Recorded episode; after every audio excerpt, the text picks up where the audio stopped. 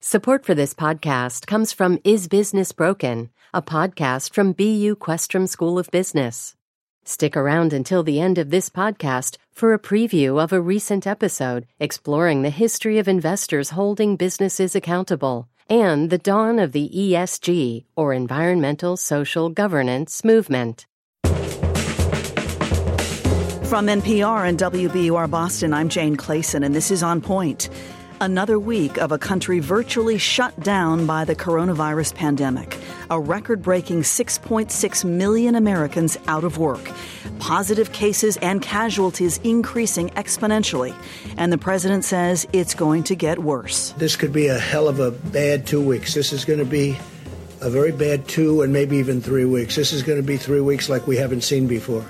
The governor of New York, Andrew Cuomo, says he still does not have what he needs and worries about the depleted national stockpile of critical equipment. Do I think the federal government has enough in the collective stockpiles, enough in their possession to meet the need? I don't know, but I pray that they do and heroic healthcare workers on the front lines, overwhelmed and understocked. Here's a nurse speaking to CBS News about the conditions in her Brooklyn hospital. The turnover, someone passes away, all right, get the room clean, next person in immediately. I mean, there's patients sitting in the ER on ventilators waiting to come up. So there's really just no break. Joining me from Washington is Jonathan Karl. He's the chief White House correspondent for ABC News and author of the new book, Front Row at the Trump Show, out this week, about his experience covering Donald Trump for nearly three decades. John, always great to have you. Thank you. Great to be here, Jane. Also from Washington is Lisa Desjardins, correspondent for PBS NewsHour. Lisa, thank you for taking the time with us today. So happy to be here. So, this week, President Trump said that difficult days are ahead for our nation and that the next couple of weeks will be, quote, horrific. John Karl, you've been covering this president for a long time. Was there a shift in his outlook, a change in his tone about this this week? Uh, his tone has shifted several times over the course of this uh, uh, crisis, and not always in the same direction. Uh, but clearly, when he was presented with uh, the projections, projections that had been frankly out there publicly, but when he was presented directly uh, by the experts on, on the task force about just how astronomical and horrifying uh, the toll of this virus, uh, of this pandemic, is likely to be, both in terms of those affect, those infected and uh, those who die from this. Uh, there was clearly you know something that that that, that, that shook him, and and you, you saw him extend the uh, the CDC guidelines uh, for essentially you know a voluntary lockdown of, of of the country, and he was more somber, and he was it seemed to me struck by this, although you know, even in the midst of that tone changing, we've seen him lash out uh, at political opponents. We saw him uh, write a very, uh, you know, political uh, letter to, uh, to Chuck Schumer, uh, and we've seen him uh, lash out at members of the media as well. So, you know, the, the, the tone changes, but it also keeps changing. Uh, Lisa, the, the, grim death toll projections that the White House shared earlier this week have already been revised upward. And as John said, the president has extended these social distancing guidelines through the end of April. But this is going to get much worse uh, before it gets better, Lisa. And that's happening very quickly, Jane, already. The president seemed to say that he would, 100,000 deaths would almost be a best case scenario um, and giving the wide spectrum up to 240,000 deaths if Americans don't take social distancing seriously. But the truth is, the experts don't know exactly. And part of the problem here is that we have some hotspots that are really driving uh, the death and infection rate higher at a faster rate than other places, especially in New York. But right now, we are at um, it looks like over 6,000 deaths in this country from this virus, with a thousand deaths in just 24 hours uh, in basically the last day or so. So the, the rates are picking up uh, very fast. Experts have warned about this, but this is happening right now. Right. So the potential loss of life is is really uh, staggering. And as you mentioned, these latest models that show nearly 100,000 dead at the minimum. And mm-hmm. these are models that are predicated on every American non essential worker following the guidelines, John, and staying home for the next 30 days. I, I want to play this clip. The president made it clear this week he does not support a federal stay at home order. And certainly his own t- scientists say we need to do this. Here's President Trump explaining on Wednesday. I understand that Governor of Florida, great governor, Ron DeSantis, uh, issued one today. And uh, that's good. That's great. But there are some states that are different. There are some states that don't have much of a problem. There are some, well, they don't have the problem. They don't have thousands of people that are positive, with thousands of people that even think they might have it, or hundreds of people in some cases. Jonathan Karl, the guidelines don't say we'll, you know, we'll keep this to 100,000 deaths if everyone follows the measures perfectly, unless you live in Alabama or Iowa or Missouri or Texas or wherever, you know. Why no national stay-at-home order?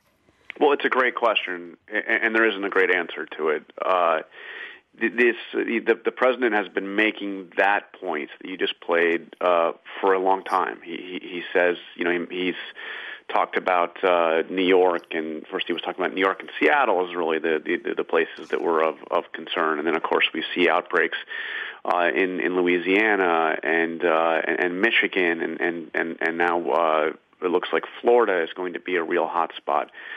You know, the you can go back and look at where we were uh, about a month ago and uh, raised questions about um, about Louisiana and, and, and a question, you know, decision to go forward uh, essentially with with Mardi Gras. Uh, how much did that contribute to where we are now with Louisiana? This, the, the, the positive test results, those numbers, are a lagging indicator.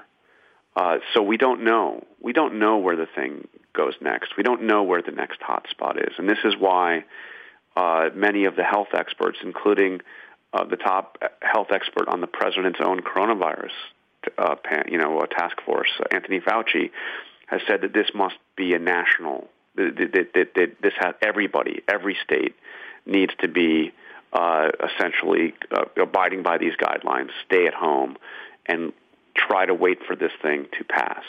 You mentioned Florida. Florida Governor Ron DeSantis has resisted a national or a statewide stay at home order, uh, but he reversed course uh, on Wednesday. Here he is even though there's a lot of places in Florida that have very low infection rates, um, it makes sense to, to make this move now. And um, you know, I did consult with uh, with folks in the White House. I did speak with the president about it. He, you know, he agreed with with the approach of focusing on the hot spots, um, but at the same time, you know, he understood that this is another 30 day situation, and and you, you got to just do what what makes the most sense.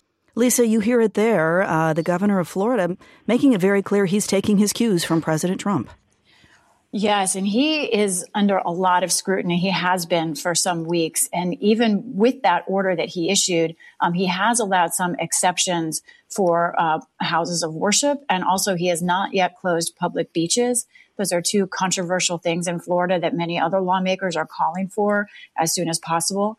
Um, I think what we see in the governors and, and senators, all of them, Republicans, some have been ahead of the president in their calls, but most have been lagging. So what, and I can tell you, reporting from the Capitol, when the Senate was still in session last week, many Republican senators Pr- privately were expressing way more concern than publicly. And they told me this was because at that time, the president's message to the people was, we're going to be okay. We can get, this is no big deal, essentially. And Republicans did not want to come out against that in public. Now you see a governor, um, uh, Governor DeSantis of Florida, who has kind of stuck with the president's message, but has lagged behind it. The president is sounding now more serious, more sober about it. And now, a few days later, DeSantis is as well. However, he has a state where infection is spreading quickly, and so are yeah. deaths. And there is a very vulnerable population, several in that state, but of course, uh, retirees in that state. And, and there are very strong questions about the problems. There's also a problem in Florida with they, their unemployment benefit system. Um, is very difficult to maneuver. It is geared towards discouraging unemployment benefits now at a time when they have more and more people unemployed. You mentioned unemployment. I mean, let's move to that. The pandemic is savaging the U.S. economy with an astonishing 6.6 million Americans filing new jobless claims last week. That brings the total number of people out of work in March to 10 million. The Congressional Budget Office said yesterday that it expected unemployment to top 10 percent in the second quarter of 2020. And the impact, Jonathan Karl, was initially concentrated in tourism and hospitality, but now we're looking at contractions in the manufacturing sector, even industries usually insulated from recessions like education and healthcare. I mean, these are incredible numbers. And, uh, and not surprising. I mean, you know, initially we were uh, looking, as you said, at, at uh, hotels and airlines, hospitality industry, uh, because it was uh, the, you know the the guidelines were restricting travel, but I mean the, the the country is effectively shut down, except you know for those working uh, trying to treat the sick, the healthcare industry, for you know for those working to try to uh, keep the uh, supply lines in the grocery store so people can can eat during this this crisis. Uh, so everything else is shut down. I mean the the malls are shut down. The uh, uh, across across the board. I mean, take a walk through. Uh, you know, I'm in Washington, and I'm I'm still. Um, I'm doing as much work as I can from home, but uh, I do have to go to the White House for for these briefings. I do occasionally have to go to our our bureau, and the the, the streets are empty, and that is the same in in city after city. It's it's an incredible economic shutdown unlike any that we have ever seen. I mean, I think back to 9/11 when the country uh, seemed to shut down for a time, but but for a time, and it was you know primarily you know the the airlines were shut down, and uh, you know this is everything. This touches every sector, and every American is either unemployed as a result of this, or has a family member or a friend who is unemployed as a result of this. This hits everybody everywhere. Lisa, about 30 seconds before our break, Nancy Pelosi says it could take weeks for some Americans to receive their uh, checks from the $2 trillion stimulus package. How is that possible? Well, it, it's it's obviously a very quick um, decision by Congress to put out these checks, and it's a large system. Um, I think there's more to say on that front. They're trying to work out systems to make it quicker, um, and if you get direct deposit, you will get that check more quickly than others. We are talking about the national devastation caused by the coronavirus pandemic this hour. A great panel. Jonathan Karl, White House correspondent for ABC News, and Lisa Desjardins, correspondent covering Congress for PBS News, uh, PBS NewsHour. I'm Jane Clayson. This is On Point. We'll be right back with much more. Stay, stay with us.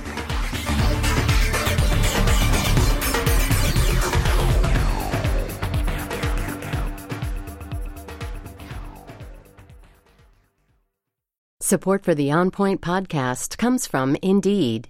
If you need to hire, you need Indeed. Indeed is your matching and hiring platform that lets you find candidates fast. Ditch the busy work and use Indeed for scheduling, screening, and messaging so you can connect with candidates faster. And listeners get a $75 sponsored job credit to get your jobs more visibility at Indeed.com slash on point. That's Indeed.com slash on point. Terms and conditions apply. Need to hire? You need Indeed. Support for this podcast comes from Is Business Broken, a podcast from BU Questrom School of Business. Listen on for a preview of one of the episodes. ESG, or environmental social governance, challenges businesses to think beyond the immediate bottom line. But before ESG, the Balanced Scorecard did something similar. Questrom's Eddie Riedl explains. The big thing that was groundbreaking about the balanced scorecard is really this idea to move beyond thinking about financial statements, which everybody had thought about since the 1920s, right? That was kind of the gold standard for how to evaluate a company and its performance. And the balanced scorecard's big insight, I think, was to get companies internally to think about, well, what if you don't just focus on financial measures? there are other things that are going to affect your performance. And maybe they won't affect them today, but they're going to affect them in the short term, midterm, long term. Building in those other criteria, those other dimensions, and explicitly linking that to your strategy, to how your company is going to operate, what kind of big decisions it's going to make. That's really what the big insight of the balanced scorecard was meant to do. And at the time, uh, it, right now, it doesn't seem particularly revolutionary. It seems kind of obvious. We've been stuck in the ESG movement for a while, and thinking about linking these things to corporate strategy seems pretty obvious. At the time, it was a pretty big, whoa kind of moment. Find the full episode by searching for Is Business Broken wherever you listen to podcasts and learn more about the Mehrotra Institute for Business, Markets, and Society at ibms.bu.edu.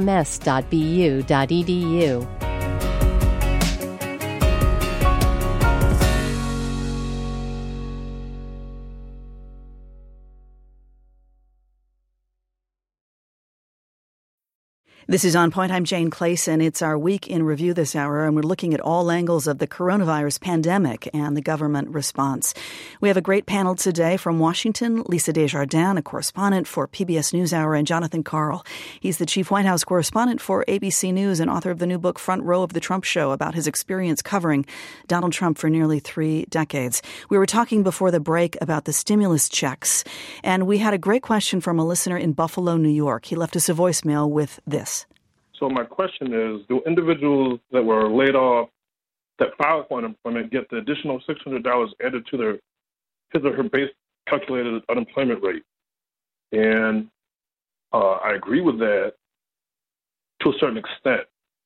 At some point, it seems like if it keeps go- if it kept going for weeks and weeks and weeks, it would actually be more conducive to, to be laid off because you would get paid more sitting home rather than going to work and which I don't think is uh, very fair to essential workers. Yeah, it's a good question. Uh, Jonathan Karl. I'll, I'll uh, bat this up to you. Um, what about this? There's so many questions from people who need the money. You know, I mean, they got to pay the rent, they got to put food on the table, and we're talking in many cases weeks to get these checks. Here's a question from James. What do you What do you say? What do you know?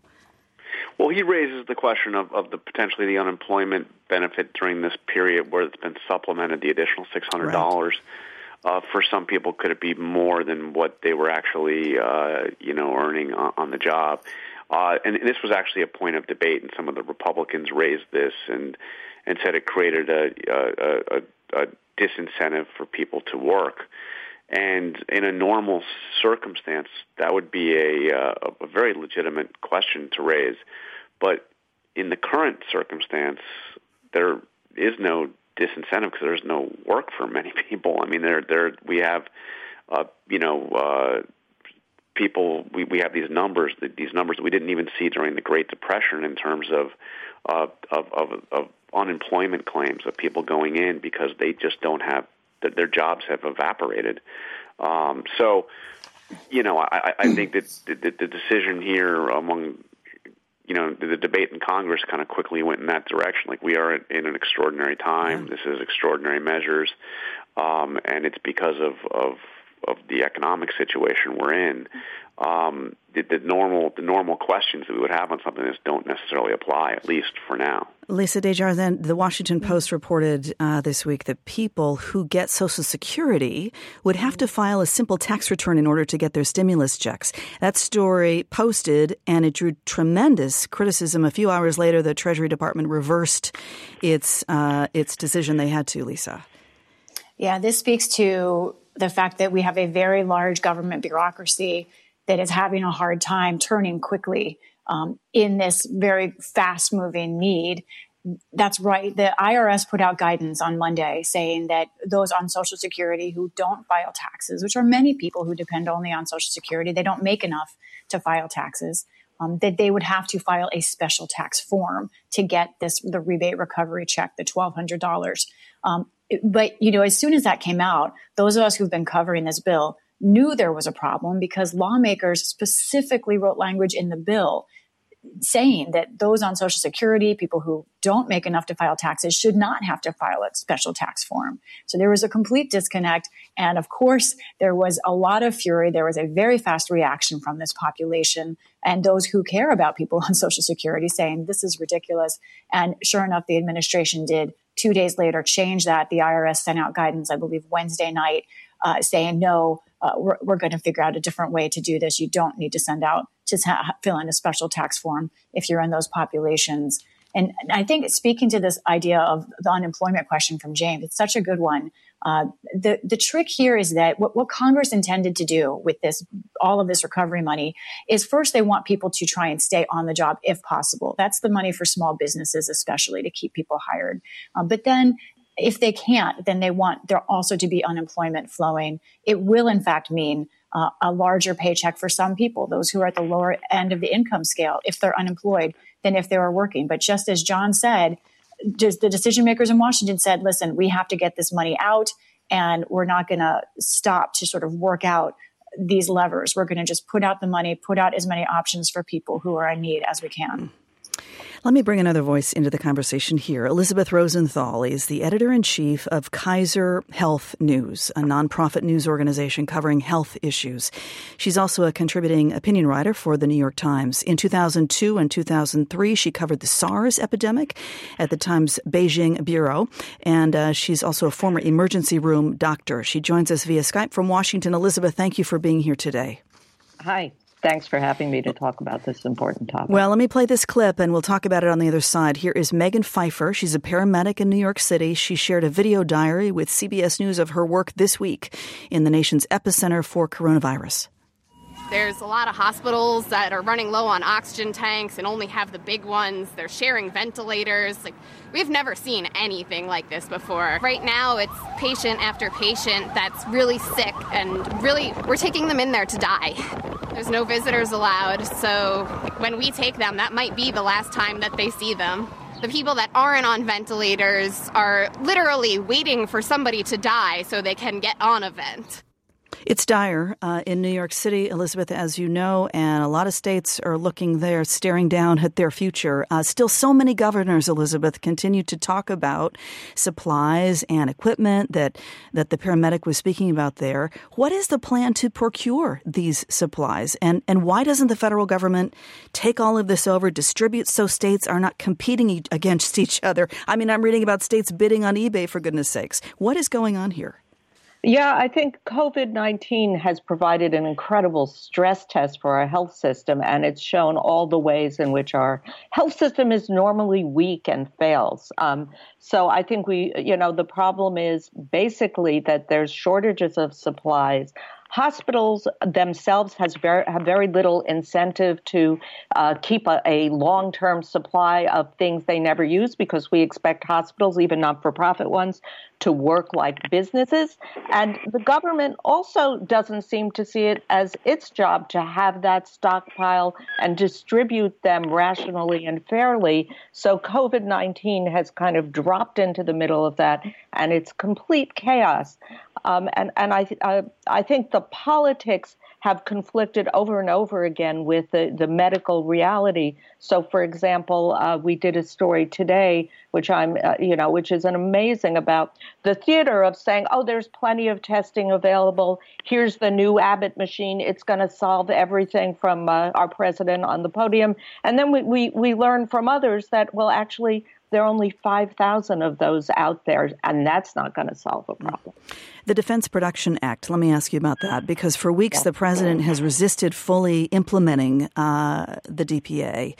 And as of yesterday, it looks like the federal government will now take over the supply chain for ventilator parts, at least. I mean, the question is can they do it fast enough, Elizabeth? Is it too little, too late? Well, I think what we're learning is this is all stuff we should have been doing months ahead of time. I, I, mean, if not years ahead of time, at least when we first heard about this happening in China, the notion that, well, it's in China and it's not going to come here was, frankly, from a medical point of view, bonkers. Of course it was going to come here. And so uh, we are unprepared you know, yes, now we're invoking different acts to start making ventilators, but you know, uh, we hear those aren't going to be ready for 100 days. And frankly, if we're lucky and the social distancing works, uh, 100 days, we're going to be out of the worst of this outbreak. So the question is, why are we jury rigging uh, ventilators now when we should have seen this coming? And some institutions did. But frankly, um, what we're seeing around the country is this outbreak has been treated on a, you know, every man for himself, every state for himself, every hospital for itself. And um, that's not how you can treat a pandemic. Uh, President Trump tweeted yesterday, quote, massive amounts of medical supplies, even hospitals and medical centers are being delivered directly to states by the federal government. Some have insatiable appetites and are never satisfied. The complainers should have been stocked up and ready long before this crisis hit, end quote. Jonathan Karl, bringing you back in here, um, your response to that, and, and I guess the truth of the matter is the federal government div- didn't have supplies either, and Mr. Trump has been president for 38 months, so I guess the federal government is behind a little bit too here. You know, it, it's remarkable. On one hand, the president is trying to rally uh, comp, you know large corporations, big businesses to, uh, to to help out, you know, manufacture ventilators, manufacture PPE, uh, and, and to service this need. He's activated FEMA. His team has done you know a lot of the things that, that needed that needed to be done now. I mean, too late, but but but still, it has, has has activated them to do it now. But throughout all of this, and he's also, by the way, called himself a, a wartime president. Uh, in you know, because this is a war, this effort to defeat this pandemic. But throughout it all, he has steadfastly tried to avoid taking responsibility for anything. He he literally said uh, in a, a press conference just a couple of weeks ago, uh, "I am not responsible for anything." and it is a uh, it, it is it is odd. It's you know it's one thing. It's it's good to see uh, the task force has has you know tried to uh, uh, get get things going now, but to see him say what he says about the states and to condemn uh, the states for wanting too many ventilators, wanting too much equipment to help save people is a very odd thing to hear from the president. But it it seems to me it's all tied to this question of responsibility. It is a it is like the opposite of you know Harry Truman's "the buck stop here." It is I am not responsible for anything, and this is why I believe when I asked him the question a week ago today, will you can you assure hospitals and governors that everybody who needs a ventilator will be able to get one. He took such offense to the question. You know, don't be a cutie pie. I have the clip. John, let me Go play ahead. it. Uh, here it is. Look, look, don't be a cutie pie, okay? You know, everyone who needs one. Nobody's ever done what we've done. Nobody's done anything like we've been able to do. And everything I took over was a mess. It was a broken country in so many ways, in so many ways other than this. We had a bad testing system. We had a bad stockpile system. We had nothing in the stockpile system. So I wouldn't tell me what you tell what you know, like uh, being a wise guy. Jonathan Karl?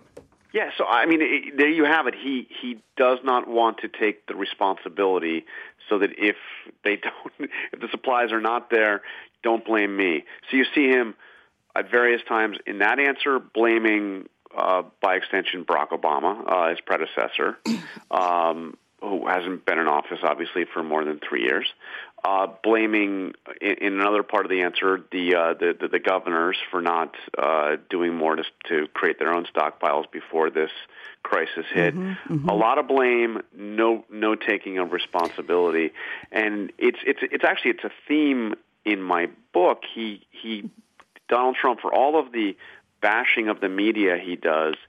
What he cares about first and foremost is how he is perceived in the news media that he that he so vilifies. I'm up against a break here. Lisa Desjardins, jump back in here because it, for what John th- said, um, I'm just curious about the supplies and the strategic na- national stockpile of these protective gear and and the you know everything that these doctors and nurses and EMTs and first responders don't have. Right? I mean, we're we're barely on mile one of a marathon, and we don't have the supplies that we need now. How can the strategic national stockpile possibly be depleted at this point? Well, it just shows how great the need has been, you know, and, and I think there are real concerns about the point people that the president has put in charge to manage this. Uh, uh, Senator Schumer, in a letter or kind of to or said told the president yesterday on a phone and then told reporters last night uh, that he does not have confidence in the people that the president has appointed that he's spoken to them and he does not think they are up to the task that they don't know where equipment is that they're blind in senator schumer's words as to uh, the sort of the production that exists. So there are real concerns. And to pivot off of jonathan's point i can't resist the buck stops here I want to point out a quote I remember from last January by the president that stuck out to me during the government shutdown. Remember that about, you know, 100 years ago? Um, last year, the president actually said the buck stops with everybody.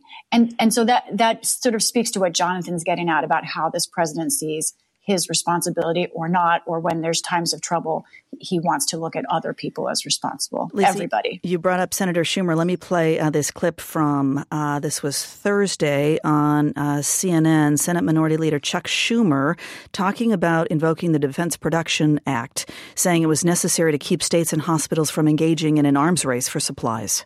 We have an act called the Defense Production Act. It was passed during the Korean War.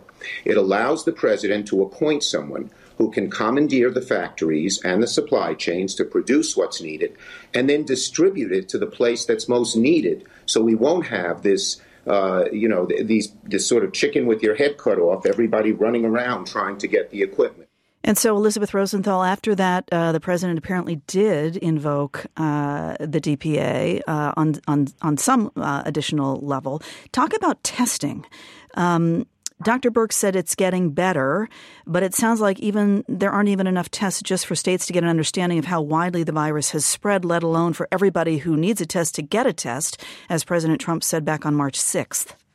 Yeah, this has been a really essential failure of this country. When you look at South Korea, which has drive through and kind of phone booth testing, they know so much more about the outbreak. I mean, now we, I, I know literally uh, more than a dozen people in New York who've been told, oh, assume you're positive. Well, that's not a really good answer. I mean, yes, the people on the front line need the test first, and people who are hospitalized need the test.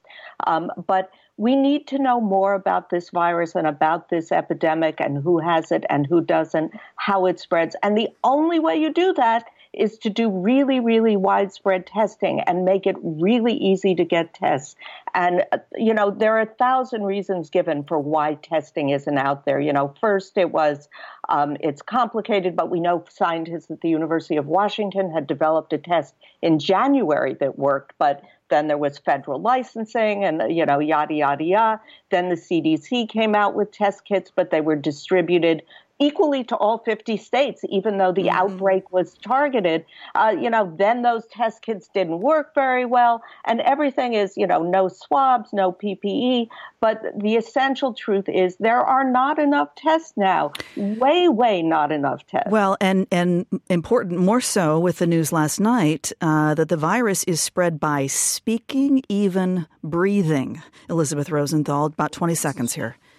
Uh, yeah, I mean, it, it could be spread by speaking and breathing, which is why people who are suspected to have it or know they have it should wear a mask because that prevents them from giving it to others.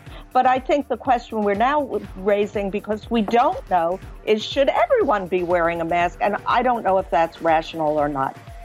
We are talking about the coronavirus pandemic, what it means for healthcare, unemployment, politics, and more. A great panel this hour. Elizabeth Rosenthal from Kaiser Health News, Lisa Desjardins from the PBS NewsHour, and Jonathan Karl, Chief White House Correspondent for ABC News. We've got much more after this break. I'm Jane Clayson. This is On Point. We'll be right back.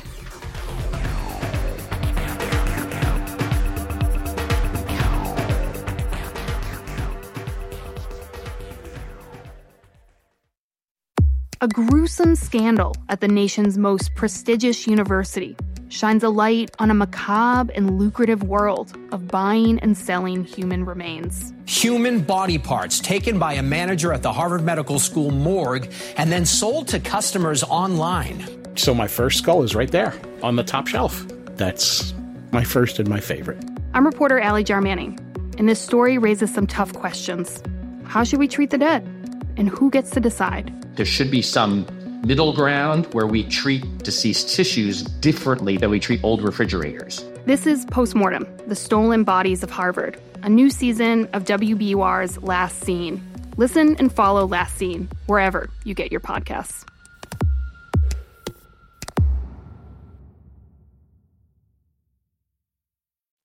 This is On Point. I'm Jane Clayson. Um, we're talking about the week in the news, but first we wanted to let you know that on Monday, we're going to be speaking about joy in the midst of overwhelming world events. And we would like to hear from you. How are you finding joy, if at all, as we grapple with the harsh realities of the coronavirus pandemic? Leave us a voicemail 617 353 0683. That's 617 353 0683. And we look forward to hearing from you. A great panel this hour. We're back with our Week in the News, and what a week it has been. My guest, Jonathan Karl, Chief White House Correspondent for ABC News, Lisa Desjardins, Correspondent for the PBS NewsHour, and Elizabeth Rosenthal, Editor in Chief of Kaiser Health News. This week, the UN Secretary General called the coronavirus pandemic, quote, the greatest test for humanity since World War II. Also, U.S. intelligence report uh, accuses China of underreporting infections and deaths from COVID 19. And Vice President Mike Pence, the head of the White House corona, uh, coronavirus task force, told CNN on Wednesday that China is to blame for any delay in the White House response to the virus. The, the reality is that uh, we could have been better off if China had been more forthcoming. I mean, the the reality is that China's been more transparent uh, with regard to the coronavirus than certainly they were for for other infectious diseases over the last 15 years. But uh, what what appears evident now is that. Uh, uh, long before the world learned in December that, that China was dealing with this, and maybe as, mon- as much as a month earlier than that, that it, the outbreak was real in China. Elizabeth Rosenthal, you were the uh, Beijing bureau chief for the New York Times uh, during the SARS epidemic. I'm curious what you make of what the vice president said. Well, certainly those wet markets in China should have been shut down better, where we, we think this uh, epidemic originated again, as did SARS. Um, and I think Tony Fauci suggested that this morning. And there's certainly lots of blame to go around. Yes, of course, there are issues with transparency in China, case reports, what was coming out of Wuhan.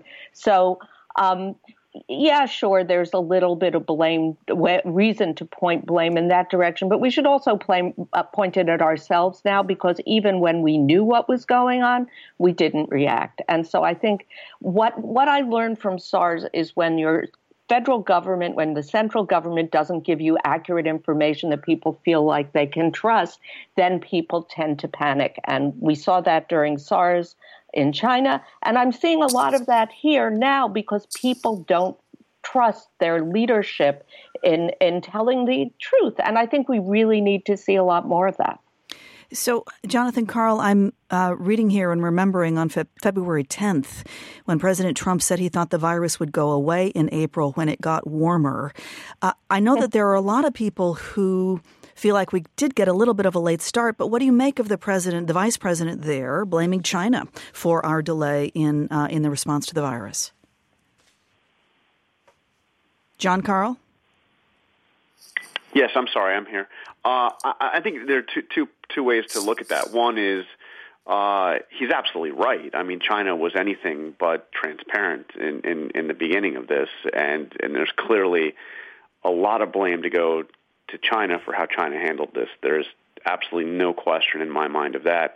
Uh, but that said, uh, there's no question the United States response uh, was was slow, and I'll give you another one. It was February 27th, I believe, uh, that the president himself, uh, there in the White House briefing room, uh, noted that there were 15 known cases at that point uh, in the United States, and predicted it would soon go down to zero. Um, that is hardly a wartime president marshaling the resources of the country to combat something uh, that, that that would soon consume the entire nation. So uh, even once it was clear that there was a major problem headed our way, uh, you know, the, the, it took a while for the administration uh, to to fully grasp the uh, repercussions, particularly the president, uh, to take those actions. But uh, you, no matter what criticism you want to aim towards the, uh, the the Trump White House, there is that does not take away from the, the first point, which is China uh, behaved incredibly irresponsibly on this and tried to uh, you know block information on this, and to this day has as uh, has thrown out you know major news organizations, including the New York Times, uh, from from China and and blocking our ability to. Uh, uh, to, to know more about what's happening right now. Mm. Lisa Desjardins, uh, Speaker Nancy Pelosi this week formed a new committee to oversee the uh, the COVID nineteen aid. Tell us about that from your perspective, uh, covering Congress, and and what is Congress working on now? Right. So this is a temporary committee. It's called a select committee, uh, which means that the Republican and Democratic leaders will select the precise members who go on it. Uh, it will be chaired by the number three Democrat in the House, Jim Clyburn of South Carolina. Now, the problem with this right now, she intends this to be a bipartisan select committee, uh, but the Republican leader, Kevin McCarthy, has indicated he's not sure it's necessary because in the CARES Act, which provides the largest amount of aid, the, the, act that Congress just passed, there are other oversight mechanisms. Um, for one, there's a, a sort of a, a board that members of Congress appoint with five people on it as an oversight board. But you know, Democrats say this is so much aid and this is so unprecedented that they they would like a committee to watch this aid, make sure it's going out in real time as it is as it should. Um, so there is some partisan divide over even the oversight of this. Now, this is separate from another thing Democrats are asking for. A few Democrats, including Intelligence Chairman Adam Schiff, they would like uh, potentially a commission, a 9 11 style commission to review how we got here, to review the problems with the testing, to review um, the missed opportunities, whatever uh, failed in the US system, the administration's response that led to us being in this crisis as we are now. Mm-hmm. That has not been um, triggered yet, but it is something that some Democrats are requesting. Mm-hmm. Elizabeth Rosenthal, I wanted to ask you about a very interesting story um, uh, you, that you worked on about the flood of medical bills that's coming into those with coronavirus. Give us yeah. give us a snapshot. Well, I'm always worried about the costs of the American healthcare system. And I think the problem is, you know, the president has said everyone can get tested for free. But what we're seeing already at kind of the tip of the iceberg is, yeah, maybe that COVID test itself will be free. But where are most people told to go get it? You know, in an emergency room. So we're seeing people with uh, you know, literally thousands of dollars of bills in order to get COVID testing that um, their insurer is not covering because the insurer will say, oh, you had to go out of network. Well, sometimes you have to go out of network right now to get a COVID test because not everyone is doing it. Or they'll say, well, that emergency room visit wasn't necessary to get COVID testing. Uh, yes, that's true. Uh, the emergency room charge of $2,000 maybe wasn't necessary. But hey, in my neighborhood in New York City, uh, there's no or very little drive through testing because New Yorkers don't have cars and hospitals don't have parking lots. Right. So, again, there are a thousand ways for people to get stuck. And again, we want pe- we want easy access to testing, and we want people to be tested. And, and what about the people who have lost their jobs, Jonathan Karl, and their health insurance? Right, the White House was asked this week if they would reopen enrollment in Obamacare, the Affordable Care Act, and the answer is apparently no, John. Well, and, and the administration continues to fight in court to uh, to, to, to nullify Obamacare. Uh, so th- th- this is a huge problem. I mean, you've got uh, you know we have a we have a healthcare system in this country where uh, you know so many people get their healthcare coverage through their employers, and now you know with uh, with 6.6 million people uh, uh, filing for unemployment in the, over the course of uh, in the last week. This is this is a huge is a huge question. How can those people get coverage? And I don't think that this administration has an answer for that right now. Let me um, go to some listener voicemails here. Um, We've been talking about the governor's role in all this, and we got a lot of response from people who are talking about the response in their own state. Here is listener Muriel. She left us a voicemail from Richmond, Kentucky. She is proud of her state's response to the coronavirus pandemic our governor, Governor Andy Beshear, I think is just really a leader and really inspiring. And he's on every day at five o'clock. He starts out his um, update with uh, "Say after me." We will get through this. We will get through this together. I think the state in general uh, just is so inspired And here is Kentucky Governor Andy Beshear. And let's start the way we always start uh, by saying that we will get through this. We will get through this together. All right, so everybody, we will get through this. We will get through this together. One more time. It helps when we say it. We believe it and we know it, but it still helps when we say it. We will get through this. We will get through this together. Lisa Desjardins, talk about this, sort of these governors that are really right. stepping up. A lot of high marks for how governors are handling this for the most part, would you say? Oh, that's absolutely right. I think there was a point, Andrew Cuomo, people were, you know, a lot of Democrats saying, hey, can we rethink him as our nominee right. for president because of the strength with, with which he led his briefings. You know, it, this has always been the the kind of back and forth in the U.S. system, one nation but governed through its states. And we're seeing right now both uh, the positives of that, of state leadership being able to help, and sometimes the negatives. This question of should there be a national stay at home order has real constitutional debate over it. It's not clear under the U.S. system if the president can enforce that kind of order, even if he wanted to do it. But I think the point is we're seeing the benefits in each state, uh, depending on the leadership. So much is put on our governors. And I want to really quickly slip in one addition to what Jonathan said about uh, folks who may be becoming unemployed and need insurance. That there, that there is a provision within the Affordable Care Act that if you have a change in life, for example, if you lose your job, that can open up the option for you to get into the exchanges at that point. So people should look into that. But there are so many people who, of course, their income has become much lower and and they will not be able to sign up under the way the, administ- the administration's decision not to reopen the Affordable Care Act right now. Mm. Uh, to politics for a moment, the Democratic National Committee this week postponed its presidential convention because of the coronavirus, moving it from mid July to mid August. We got some response on this. Uh, here is Jim from Omaha, Nebraska. He left, left us a voicemail saying he's been following the Biden campaign through all this. I received text messages from Joe Biden's campaign almost every day.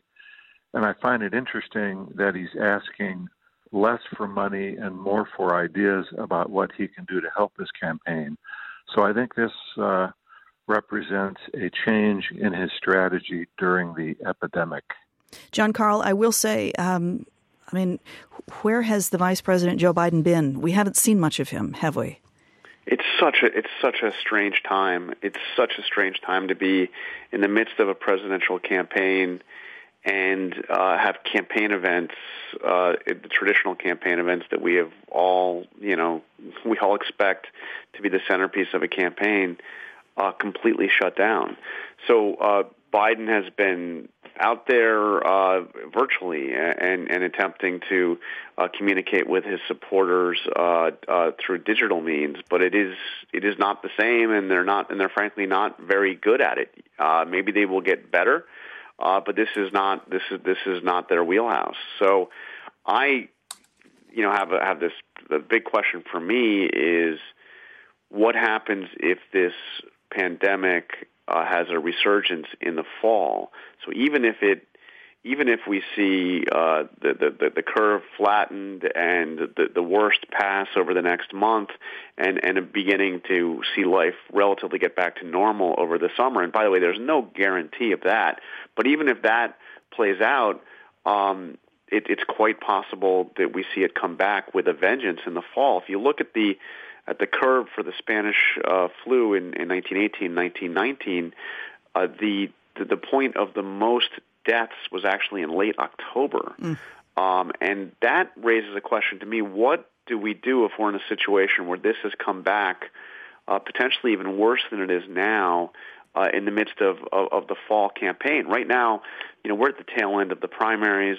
Uh, Biden is, you know, all but the presumed nominee uh, you know, th- th- this is a relative, potentially a relative lull in the campaign. But if we are in a fall campaign, what do we do to ensure that people can vote in all 50 states? Yeah. And there's there been there's a movement out there to make sure that all 50 states have vote by mail. Right now, they do not.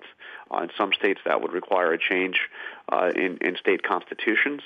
Um, but this is something that needs to be thought of right now uh, because you, the one thing that cannot happen is you cannot see a general election uh, postponed. I mean, that has to happen. Um, otherwise, we have a whole another level of political crisis in this country. Let me do a quick round robin. We have about a minute left here. And let me ask each of you what you're looking at uh, in the week ahead. What's on your radar? What are you What are you tracking? Elizabeth Rosenthal, you first. Uh, I think we want to see what happens with the New York outbreak, uh, see what happens as it moves to other parts of the country, because we know in a pandemic that the, this it is a chain reaction, and the chain is only as strong as its weakest link. I also am looking at the mask debate, which is uh, heating up. Should people wear masks, and under what situations? And again, testing, testing, testing. I want to see that be the reality, not just the uh, political myth. John Karl, quickly. Man, can I take all three of those? Uh, that's exactly what I'm looking at, and I'm particularly looking at Florida. Maybe it's because my mom uh, lives in Florida, and uh, you know, I'm, I'm keeping obviously in constant touch with her and, and, and worried about her. She's fine right now, um, and I'm trying to keep her staying at home. Uh, but the uh, you know, this whole idea of masks, where the heck are you going to get all those masks? Uh, if, if, if the CDC goes forward with these guidelines, yeah. how, how are people going to get masks when right now there's a challenge just getting healthcare workers uh, the masks? And, and, and, and, and let me end with Lisa Desjardins. I got about 30 seconds, Lisa. Yep, I can keep it tight. Um, I think I'm looking at how the loans are going to go out to small businesses. That process begins today. That is a lifeline to much of American employment and how unemployment checks, um, how those work in different states. Thank you all so much uh, for giving us such great information in a very difficult time. Um, Elizabeth Rosenthal, editor in chief of Kaiser Health News. Thanks, Elizabeth. Appreciate it. Thank you. Jonathan Karl, Chief White House Correspondent for ABC News, author of the new book Front Row at the Trump Show. Thanks for being here, John. Great, thank you. And Lisa Desjardins, PBS NewsHour correspondent. Lisa, thank you. Great panel, thank you. Thank you. We go out this hour with Mariah Carey singing Always My Baby from her home in New York City. This was for the iHeartRadio Living Room concert this week, the Concert for America. Try to have as good a weekend as you can, folks. Thanks for being with us. I'm Jane Clayson. This is On Point. We love you. Stay safe. I'm going to put my gloves on, even in my own home. Support for this podcast comes from Is Business Broken, a podcast from BU Questrom School of Business. Listen on for a preview of one of the episodes. ESG, or environmental social governance, challenges businesses to think beyond the immediate bottom line. But before ESG, the Balance Scorecard did something similar. Questrom's Eddie Riedl explains. The big thing that was groundbreaking about the Balance Scorecard is really this idea to move beyond thinking about financial statements, which everybody had thought about since the 1920s, right? That was kind of the gold standard for how to evaluate a company and its performance. And the Balance Scorecard's big insight, I think, was to get companies internally to think about, well, what if you don't just focus on financial measures? There are other things that are going to affect your performance, and maybe they won't affect them today, but they're going to affect them in the short term, midterm, long term. Building in those other criteria, those other dimensions, and explicitly linking that to your strategy, to how your company is going to operate, what kind of big decisions it's going to make, that's really what the big insight of the Balance Scorecard was meant to do. And at the time, uh, it, right now, it doesn't seem particularly revolutionary. It seems kind of obvious. We've been stuck in the ESG movement for a while, and thinking about linking these things to corporate strategy seems pretty obvious. At the time, it was a pretty big, whoa kind of moment. Find the full episode by searching for Is Business Broken wherever you listen to podcasts and learn more about the Mehrotra Institute for Business, Markets, and Society at ibms.bu.edu.